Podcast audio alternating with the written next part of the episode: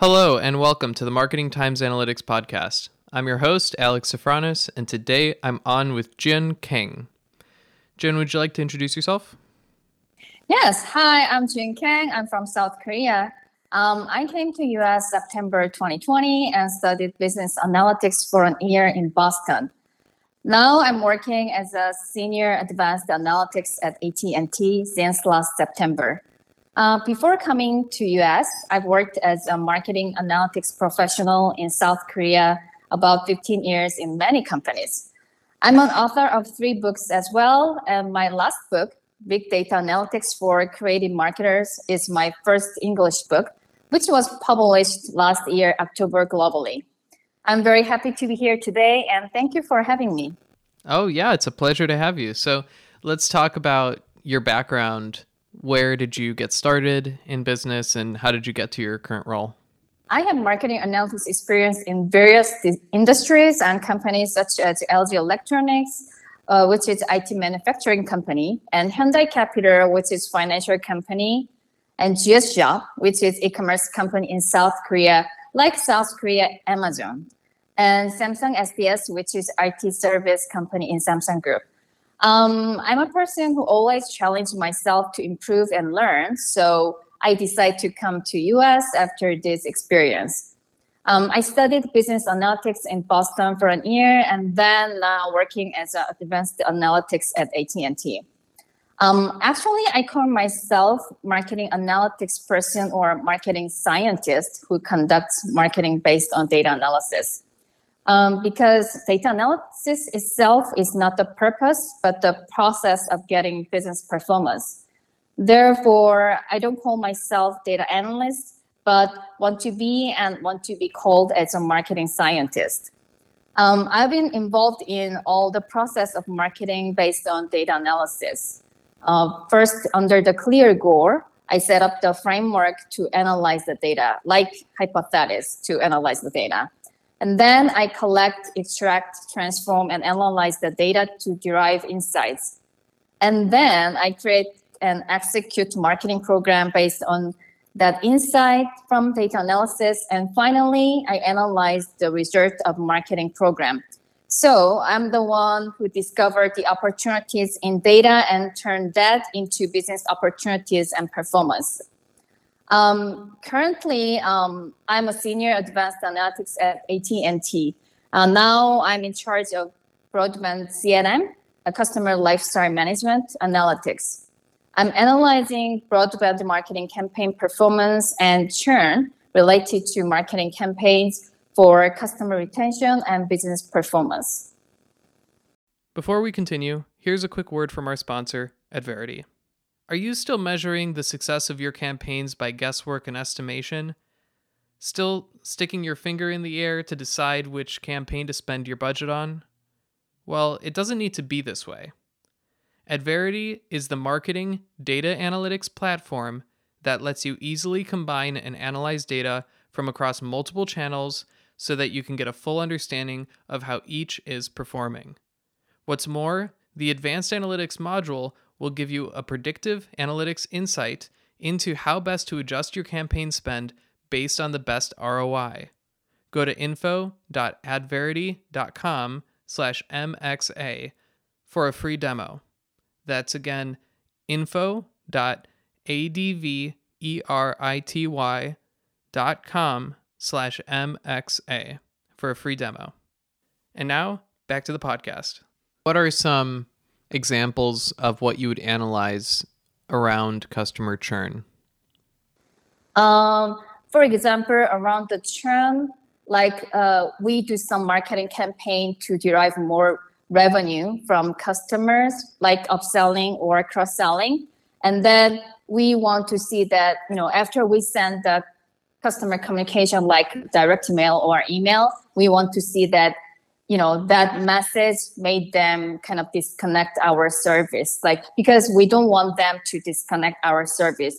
So, and also we want to know that, that marketing communication was very kind of effective for them not to decide they disconnect our service. So we see the kind of disconnect that could be churn here. what is the churn after we send communication like direct mail or EM or SMS. Yeah. And then what kind of analysis would you do? Would you run like maybe an A/B test, or what would be the structure of how you would measure the results? Here, because now I'm in charge of CRM campaign analytics. So, for A/B test, when we deploy the marketing campaign, we have target group and also we have control group. So, and we have KPI like how many enrolled this marketing program and how many actually upgraded their kind of internet speed with this marketing program. So regarding A/B test, since we have target group and control group, we compare that kind of KPI like marketing program enrollment and speed upgrade rate. Compare between target group and control group. So this is quite an advanced measurement capability for a business. Would you say that these kinds of customer lifetime measurement analytics, this function, would you say that it is better suited for a really large company, or do you think small companies could also benefit greatly from this this job function? I think this could be functioning very well, both big companies and small companies, because anyway, you have business and you want to improve that. For that, you need some kind of A/B test so that you can improve yourself toward more customer satisfaction and the way that you can get more revenue from customer. So, there's no reason that could be just focused on the big company. Like whatever that is, you can start kind of small A/B test, even though you don't have a lot of traffic. Okay, actually, we need some amount of volume so that we can do A/B test. But unless you have some customers, you can try to do some A/B test so that you have more research and you can be better in your business and get more business performance. Yeah, that makes sense. So basically, anybody can benefit from it because these kinds of tests for optimizing the business, they basically provide a direct positive business impact. So I guess that's another thing I want to ask about, which is how do you measure the impact of the optimization that you're making? Actually, that's more of like how you design that test. Like, for example, so if we just, thinking of, how we can be better, that's very vague. So this is why we need some hypothesis and design for the A/B test. Like, if you want to know, like, which kind of communication channel would be more effective, that's very important because, for example, direct mail is more expensive than email or SMS for sure. So you want to deploy the marketing which has less cost and more research. So if you want to know like, okay, which channel could be most effective for this specific customers and this campaign, and then you kind of have three cohorts, like for example, direct mail only customer, EM only customer, and SMS only customer, and then rest of the campaign part, you will keep the same. And later you will see, how many enrolled in that marketing campaign by that communication channel, like, by direct mail only, SMS only, and EM only, something like that. So that will depend on, what you want to measure. Yeah, that makes sense. So any test will have its own set of success metrics, and that's something you have to figure out beforehand. Yeah, and I think that's going to be the core part of analysts as well, because, when we analyze the data, it's not like that we just analyze the data, and we need a very clear goal for that, and that's how we can drive the right answer and research for that. So later, I actually wanted to cover, and actually I covered that in my book as well, but as an analyst, not just, technically good at analyzing data, but also you have to know that, like, what for under the question that you have to solve, what kind of data you have to see, and what kind of analysis tools or method is going to be better in that analysis, something like that. That is going to be, I think, core competence of the analyst. Yeah, so on that note, tell us more about your books. As I said in the beginning, I published my first English book, Big Data Analytics for Creative Marketers, last October. I've published 2 books in South Korea thus far. This English book is my second Korean book. Writing a book regarding my marketing analytics experience was one of my bucket lists. So in the early 2020, we had COVID. I had to stay at home more. So I thought that's when, I thought the perfect time for writing a book to share my hands-on marketing analytics experience. Many are talking about data analytics and want to be a person who do that. However, it's quite hard to find the real best practices for application in business world as a money spinner. So I really wanted to share the research of my struggling with data analysis to drive more business performance in real world. And also there are tendencies that people consider data analytics person as a person who just pull the data from the system using analytics tools. But I wanted to emphasize with this book that there are changing trends in roles of data analytics person as a business translator who have an influence on organization with the insights from data analytics. Yeah, so this actually is not from me. This is from the article, McKinsey and Company, Analytics Translator, the new must-have role. And this was published on the Harvard Business Review in 2018. Data analysts are regarded to extract the data, but once again, core part for analysts is finding out the meaning from the data. And we know that many tasks could be replaceable by the machines. So simply pulling the data could be also automated, but most important part is that under the clear goal, what data we have to see and what kind of insight we can obtain from the data, which can be connected to business performance and ultimately making money. So the main competence of analysts should be the discovering the pattern, trend, meaning from the data and connect those into making money. I also wanted to tell you that the data itself does not explain everything and why. Here is a very interesting story. This is from when I was working at LG Electronics. I was looking for some marketing opportunity from data analysis for LG Electronics retail stores. While I was analyzing data, I found that the new ones buy almost all of the electronic items at the same time when they start to live together, but they did not buy air conditioner then. That was very interesting. So I did qualitative analysis by having interviews with salespeople in the retail stores.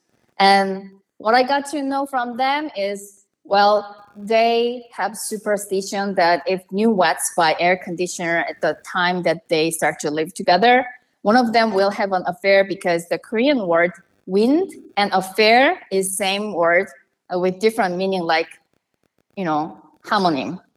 So yeah, very interesting, right? So I created marketing campaign to sell air conditioner targeting U.S. So like this example, data does not explain everything and why.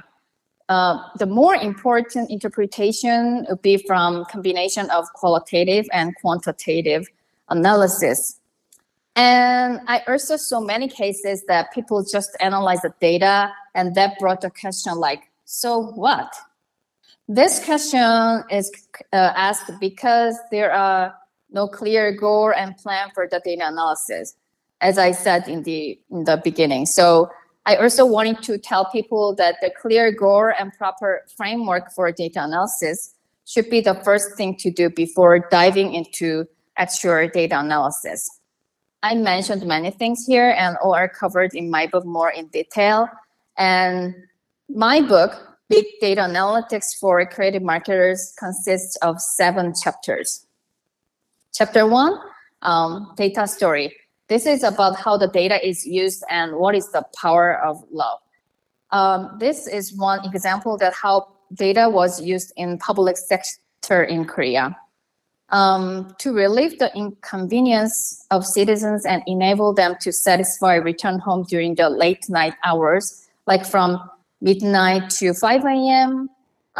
When public transportation such as buses or subways are not available, the city of Seoul, that's capital in South Korea, has adopted the idea of late night bus operation proposed by citizens on social media. In April 2013, actually that was very long time ago, right? Two late night bus routes were piloted. As a result, the satisfaction of citizens were very high and there was a high demand for the expansion of routes. To determine the late night bus route, the big data was analyzed to predict the demand of passengers late at night and to verify the appropriateness of the routes. Actually here, data which was used for analysis was telecommunication data. Anyway, as a result, Seoul's aptly named Late Night Owl bus was born, and this late night bus is used by citizens and designated drivers who have to return home late due to the nature of their industry. It has become an example use case of big data analysis in the public sector, which is very successful and, you know, creating beneficial public services. So yeah, that kind of story is data story. And chapter 2 is data analyst story, like what is the role and what is the change of data analyst's role and what is the demand and popularity of data analysts. Actually, in October 2012, the Harvard Business Review published an article entitled Data Scientists, the Sexist Occupation of the 21st Century. Citing a serious shortage of the data scientists.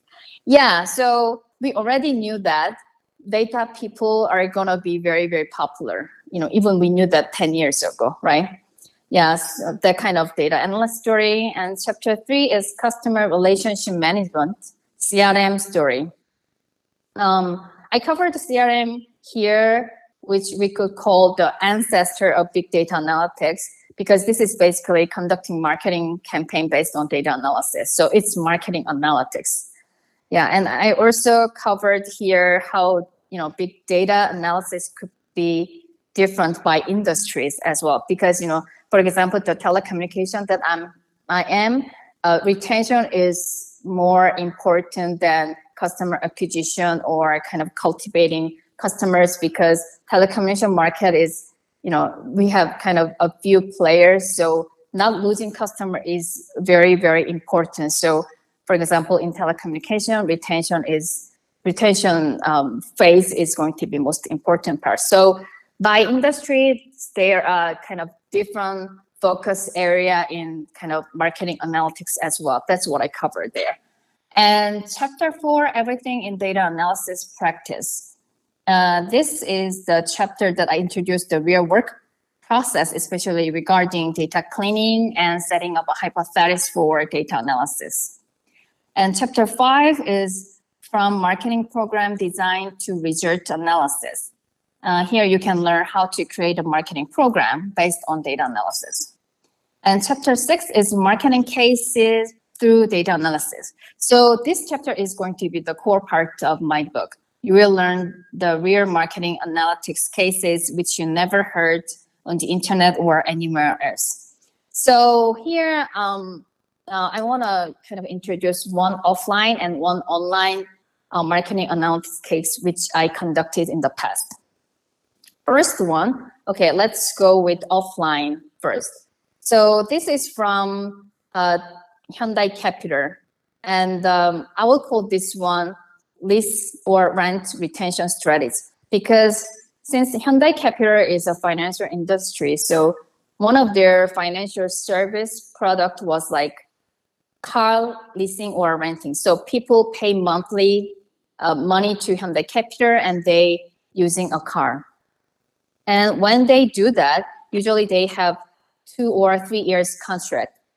And at that time, Hyundai Capital's one of the kind of lucrative KPI was reconstruct rate, because if customer have a reconstruct after 2 or 3 years contract, that's kind of more lucrative way to, you know, for Hyundai Capital. So yeah, so agents were calling, agents in the call center was calling to customers 3 months before that expiration of the contract, and they encouraged more customer to renew that contract. And I'm a kind of marketing analytics person and joined there. So, you know, agents in the call center were just, you know, pushing people to have reconstruct, but I felt like maybe we can find some way that we can use the data for that and we can make more money and that could be more productive. So, yeah, and so I did that. And there are three kind of contract ending type in that case. First is reconstruct, which we won. And second is new car, lease or rent. And third is just ending the contract, which we are not happy with that. I wanted to, I didn't want to do kind of very complicated model with this one, because I really want to explain the model ROI segmentation to the kind of customer clients very clearly so that they can understand this one and use that very effectively. So I wanted to get two data which I can segment and predict the customer's contract ending style. So first, I had a lot of interviews with call center agents, because they are the one who are actually having a conversation with customers over this contract expiration. So I thought that I can get some idea or insights from that, even though, you know, that agents don't know what is the insight or not, but I thought I could understand the business situation and that I could some hint for data analysis. So, and then I gathered the data that I can analyze and I categorize them.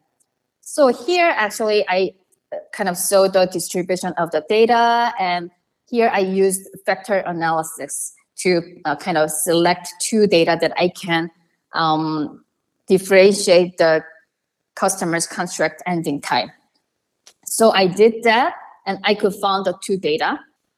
So now I have the customer segmentation with that two data. And then I could draw the retention strategies based on that segmentation. For example, if some Alex is kind of reconstruct type, so then we have to push Alex to renew that contract. And then if we have some, like, for example, David is going to be in kind of new car or new car lease or rent segment. And then, you know, even though he's in that new car lease or rent segment, seeing the data, there could be some cohort who are more a little bit likely to be to have a reconstruct. So yeah, for them, first we can kind of recommend renew the contract, and then if it's not working, we can move on to the next offer strategies like, you know, contracting new car, leasing or renting. So I could draw the kind of strategy map based on the segmentation. So I implemented this segmentation and the offer strategies, and even the script that agent can use for this offer strategy. I implemented that all in the IT system that agents are using when they have a conversation with customers. As a result, reconstruct rate increased, and agents could save a lot of core time because they don't wander everywhere and they just predict the customer's ending type, and they can dive into the strategies. So their work productivity got increased, and they could save a lot of kind of call time as well. So it was a successful story. Okay, next, I want to talk about online case. When I was working at GS Shop, I was in charge of product recommendation and personalization in online shopping mall. And, you know, let's say that, Alex, you are searching for a specific shampoo on online shopping mall, and you will search, you will type this shampoo, and you will see the list. And at that time, That was almost like 10 years ago. At that time, merchandiser was deciding the location of the products. So if merchandiser want to promote kind of specific product more in shampoo category, he will place that product on the top position so that customers can find that very easily. So basically, merchandiser were manually located the product on the kind of on the screen with that specific category. But as a marketing analytics person, I thought that we can use customers' behavior data, like because customers are clicking and ordering on the online shopping mall. So if we can use that data and create the algorithm, that could create more sales. That was my hypothesis. So I create the algorithm using customers' behavior data like cart data, ordering data, wish list data, and clicking data. And also I wanted to consider the weight of the data because, you know, when you buy the shampoo, you will click like 100 times and you will just buy one, you will order one time. So the weight of the data is going to be different. So I consider that part as well. And also, let's say that customer kind of clicked one specific shampoo 1,000 times a week ago. And then people clicked the shampoo 1,000 times yesterday. And then yesterday's data is going to be more precious data for us because that's more recent data. So I also consider the kind of time recency as well in that algorithm. So I completed the algorithm and I did the A/B test with that merchandiser's manual logic and my algorithm. And it turned out that my algorithm got 20% more revenue. So my algorithm got to be applied in the entire shopping mall. So which is very successful and beautiful story regarding market analysis. Yeah, so as you can see here, you know, I introduced one offline and one online marketing analytics business case, and they are quite different. Like offline, you know, usually we just have purchase data. We just know, you know, kind of two shampoo older something. So it's really limited data we have, and it's really difficult to collect the data because people are not give us a lot of data just to find something in the offline store, right? So marketing could be very limited with kind of specific time and place. But in case of online, we have many kinds of data. Like I use the customer's behavior data on algorithm. We have customers' click data, order data, cart data, and wish list data. So we have a lot of data than offline. And online shopping mall's goal is real-time personalization. So, you know, behind that monitor, they have tons of products. So their kind of focus is how, you know, how you make this online shopping mall so that your customer can search their product which they exactly want more efficiently and fast. That's their focus. And as you can see, you know, in online shopping mall, each product have their own pages. So there are a lot of URL addresses for this. So cleaning data is going to be a big part because their data is very dirty and complicated. Yeah, so that could be kind of main differences between online and offline marketing analytics. Yeah, that business case part was huge, so I kind of explained a lot. And lastly, chapter 7, that's challenges and remaining tasks of big data analysis. So this is the chapter of thinking of the future of big data analytics and its issues. So if you work in marketing analytics field, or if you want to work in marketing analytics field, this book will be a great guidance for your work. So, okay, I highly recommend. That's great. And I'll definitely put the link to your book in the description for this podcast so the listeners can find it pretty easily. So I want to ask about why you decided to come to the US for school, for work, What was that decision process like, and what was the actual process like?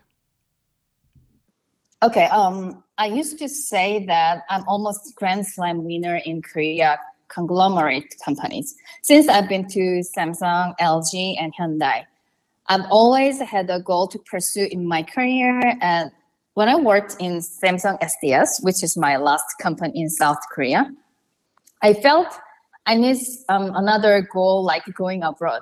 I had, no goal in South Korea anymore and wanted to enter a bigger world. So first, I went to graduate school for business analytics master program for an year.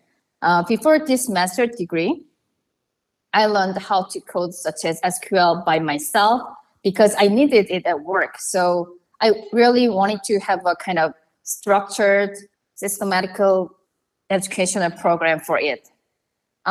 Recently, schools in South Korea started to open business analytics master program, but at that time when I was considering, this program and studying in US, there were no business analytics program in South Korea. I learned from my friend that business analytics program is popular in US, so it's quite easier to get a job after graduation. I thought this was very kind of good opportunity for me to upgrade and refresh myself after many years work. It was a long journey to arrive in US to start my new life chapter. As an international student, I had to prepare TOEFL and GRE while I was working. I tried to study after work and weekend as much as I can to study, TOEFL and GRE. I also went to private institute on weekends for that preparation.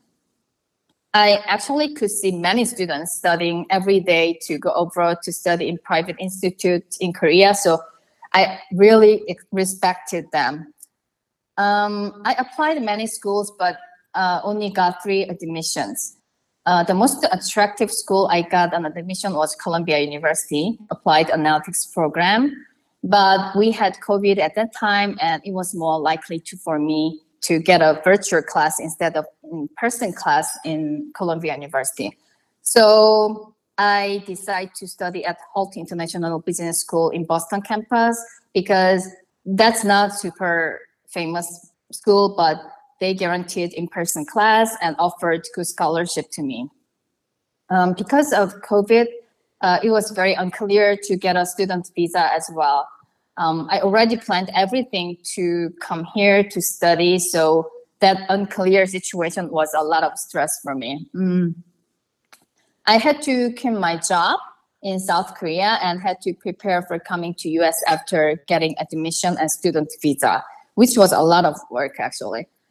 Basically, this was moving from my company to foreign country, so I had to take care of many things from visa to getting an apartment in Boston, everything. I'm writing my next book these days about my journey from Korea to US. I think this book, my next book, could be kind of another good guidance for those who are thinking of going abroad, especially US, to study and work. That's very interesting. So what are some of the biggest similarities and differences between Korea and the US? You mean work, right? Yeah, definitely, like marketing, in the marketing world. Okay.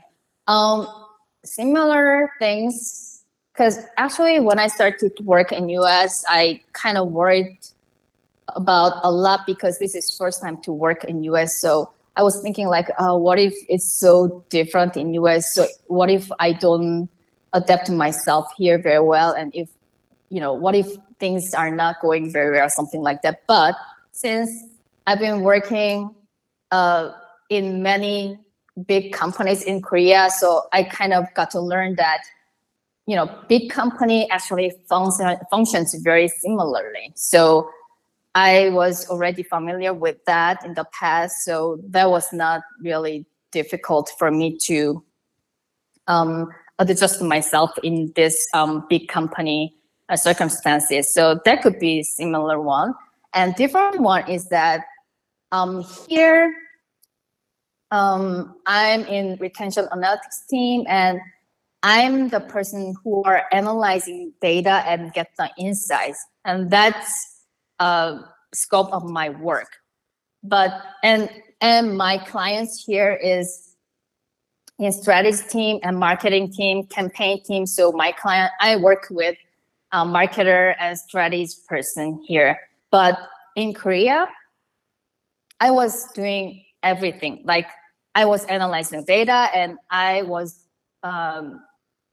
doing marketing as well as a marketer, the person in like my client here. And I was also a strategy person who set up the marketing strategy based on the data analysis that I did. So working scope in Korea is more broad and a little bit more vague. And you have to do everything in Korea.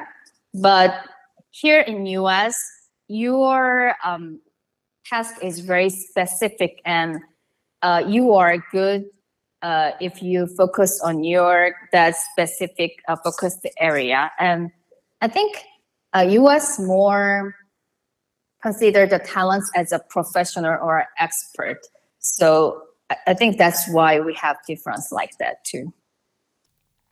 Do you feel like you might go back?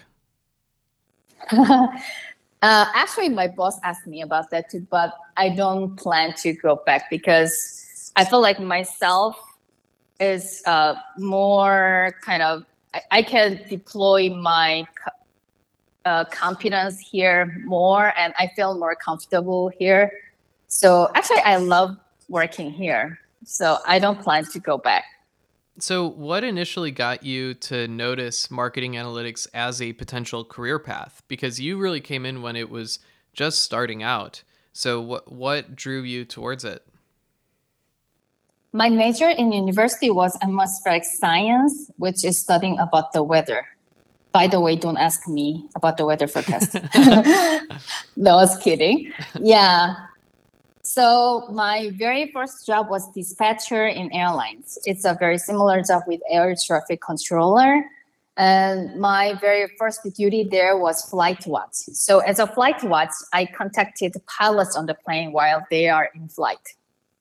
One day, I was talking with my friend, and since I'm such a lawyer person, so I recommended my friend to fly with Asiana Airlines more, which I was working for at the time. He refused to do so because he had more mileage in another airlines. That was the time I agonized over how I can make those kind of customers to my customers despite more mileage in competitors. I realized that I'm very interested in customer marketing and loyalty. And that was the moment of my career. So I wanted to work in that field, but I had no experience at that. So I decided to study first. I quit the dispatcher job and went to graduate school to study marketing. I liked CRM, customer relationship management. So my thesis was antecedent factors and consequent behaviors of customer commitment on the website. After graduation, I fortunately got a job in LG Electronics and joined the CRM department there, which they conducted marketing campaign with data analysis. At the time, new employees and juniors could not join in CRM department because their work needs expertise. I would say I was very lucky because I could start that kind of CRM career from the beginning at LG Electronics at the time with my colleagues' help, because they were setting up a new CRM department at the time when I joined LG Electronics, and my good colleagues recommended me in that team so I could have an internal interview for that CRM department position, and I could join there. I could learn foundation of marketing analytics there, and that's the beginning of my career as a marketing analytics professional. Going back to moving to the US, what advice do you have for people who are looking to come to the US for work? First of all, knowing and evaluating yourself objectively would be very important, I think. You should have a clear goal for it too. And so many students who came to US to expect a good life, but came back their country because they had no clear goal and plan. It's not easy and no fantasy here. You should ready to undergo tough times because many people want to study and work here. You need preparation and have plans, including backup plans. Experience is the most important one here. If you have global company experience and well-known brand company experience, that could be advantages. For me, I considered 2 times going abroad before I come to US this time, but I was not sure about it and not ready. Coming to US for studying or working is basically transforming your life. You need a thorough and specific plan and preparation as much as possible. I would say it's kind of gambling in the view of uncertainty because you are betting your life. But if you have courage and you want to work in a bigger world and if you are eager to make your life better, you should give it a try. After all the dark tunnel, you will get something anyway. At the end, it's worth it. In my case, I thought I cannot move forward more in South Korea. And I was pretty ready for coming here mentally and financially. I was desperate to improve my career, and I thought I have no more plan except coming to US. So even if this plan turned out not to be working, at least I tried and no regrets for that. My journey was quite successful thus far, so I really appreciate that. I totally agree, and it's great to hear that you see opportunity here. I certainly do as well. Yeah. So good luck to everybody who's trying to follow that path.